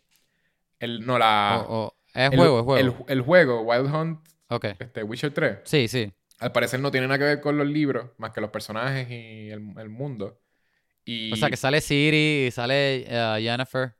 Sí, no. Por eso Yennefer, sale todo el mundo. Pero que funciona, por lo que me acuerdo del juego, muchas cosas funcionan como secuela de este season. So, si de veras, si ustedes ven el season primero y después juegan Wild Hunt 3, muchas cosas les van a conectar y van a sentir como que están cerrando historias. Y es porque no es el mismo escritor que los libros. Es otra persona que cogió el mundo y escribió los... Está bien nítido, by the way. Eso sí, son horas, cientos de horas de juego. Pero Witcher me encanta. Me encantan los temas que ellos hablan en el show, el lore, el mundo. Pues... Si visualmente 100... como se ve. Mira las peleas. No voy a seguir hablando. No. Si tienen 100 horas más en el otro episodio. Si tienen 100 horas más que las quieren gastar en lore de Witcher, eso es un buen juego. Pues lo voy a comprar. Y es el único, yo creo que es el último juego que yo llegué a pasar, porque yo no he vuelto a pasar un juego después de Witcher. Y han pasado un montón de años, yo creo que fue en 2015 o algo. Oye, hablando de pasar juego, me regalaron también el juego de Jedi The Fallen Order de Star Wars, pero no lo he jugado porque estoy esperando a salir de Spider-Man para meterme en el de Jedi, porque a mí me gusta los juegos de historia meterme y no salir hasta que los termino, ¿entiendes? No me gusta jugar muchos juegos a la vez. Pues si pasa Witcher, pero... hacemos un episodio hablando del juego de Witcher. Dale, hacemos eso. Yechoa, ¿dónde se pueden comunicar con nosotros? Se pueden comunicar con nosotros a través de nuestros medios sociales, por Instagram, Twitter y Facebook, a través de siguiendo a Vamos a Hablar Pod. Y también nos pueden escribir emails por nuestro Gmail a través de vamoshablarpod@gmail. So, todo es bastante fácil y similar. Igual. Nos pueden escribir si quieren que hagamos un episodio especial. Si quieren que hagamos un episodio de alguna película que ustedes vieron que les tripea, lo podemos hacer. Si es que nos quieren saber nuestra opinión. Series, lo mismo. Videojuegos, hasta ahora no nos han pedido. So, no lo hemos hecho. Posiblemente empecemos a hacer anime. So, cualquier tipo de cosa que sea entretenimiento, sí, lo podemos hacer. Por favor, hostiguen a Yechoa para convencerlo a hacer uno de anime. Y también, si nos escuchan a través de... Que sabemos que hay un montón de gente escuchándonos a través de Apple Podcasts, nos pueden dejar un review en iTunes. Se lo agradecemos si nos dejan un review. Si nos dejan, por aunque favor. Sean un rating, pero si nos dejan un review también, ahí nos pueden escribir si les gusta, si quieren que yo me vaya y que Kevin me cambie por la otra persona, su otro mejor amigo, o lo opuesto, si quieren que Kevin se vaya y yo me quede hablando solo también. Y también pronto vamos a tener entonces nuestro Patreon, donde vamos a poner perks que ustedes van a tener. Estamos pensando unas cuantas cositas. Como hacerle un episodio especial solamente a las personas de Patreon. O hacer un live episode donde lo podemos streamear y ustedes puedan hacernos preguntas live también. Otro. Y entonces... Exacto. Oye, hasta ahí, pues todo. Facebook, Twitter, Instagram, todo tiene el mismo nombre. Ajá. Búsquennos, déjennos review. Lo mismo que tú acabas de decir. Ok. Y nada, gente, los vemos el próximo episodio. ¿De qué vamos a hablar la semana que viene? El próximo episodio es de Witcher. El de Witcher. Vamos a hablar del primer season de Witcher.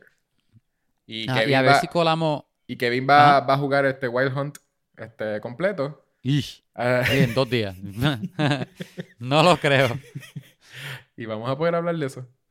So, ya saben, espérense eso. Ajá. De Kevin hablando un full review de Wild Hunt y del Season 1 de Witcher de Netflix. Oye, vamos a ver si colamos ahí las películas que queremos ver en el año, porque siento que hay muchas y siento que está cool hablar ahí. Anyway, dale. Pues nos vemos, gente. Gracias por escuchar otra vez, como siempre. Ustedes son los más cool. Y como decimos todos los episodios. ¡Ay! Es el primero que lo diga, ¿sabes? Bendito. Tú siempre me lo quitas. Oye. Pues mira, oye, no le dimos rating, a mí se me olvidó que nosotros le dimos rating a esta película. Ay, pichéame. Ok, eso es lo que siempre decimos al final del episodio. Siempre decimos, no le dimos rating a esta película. Bye. Este es la peor despedida so far. Bye. Bye.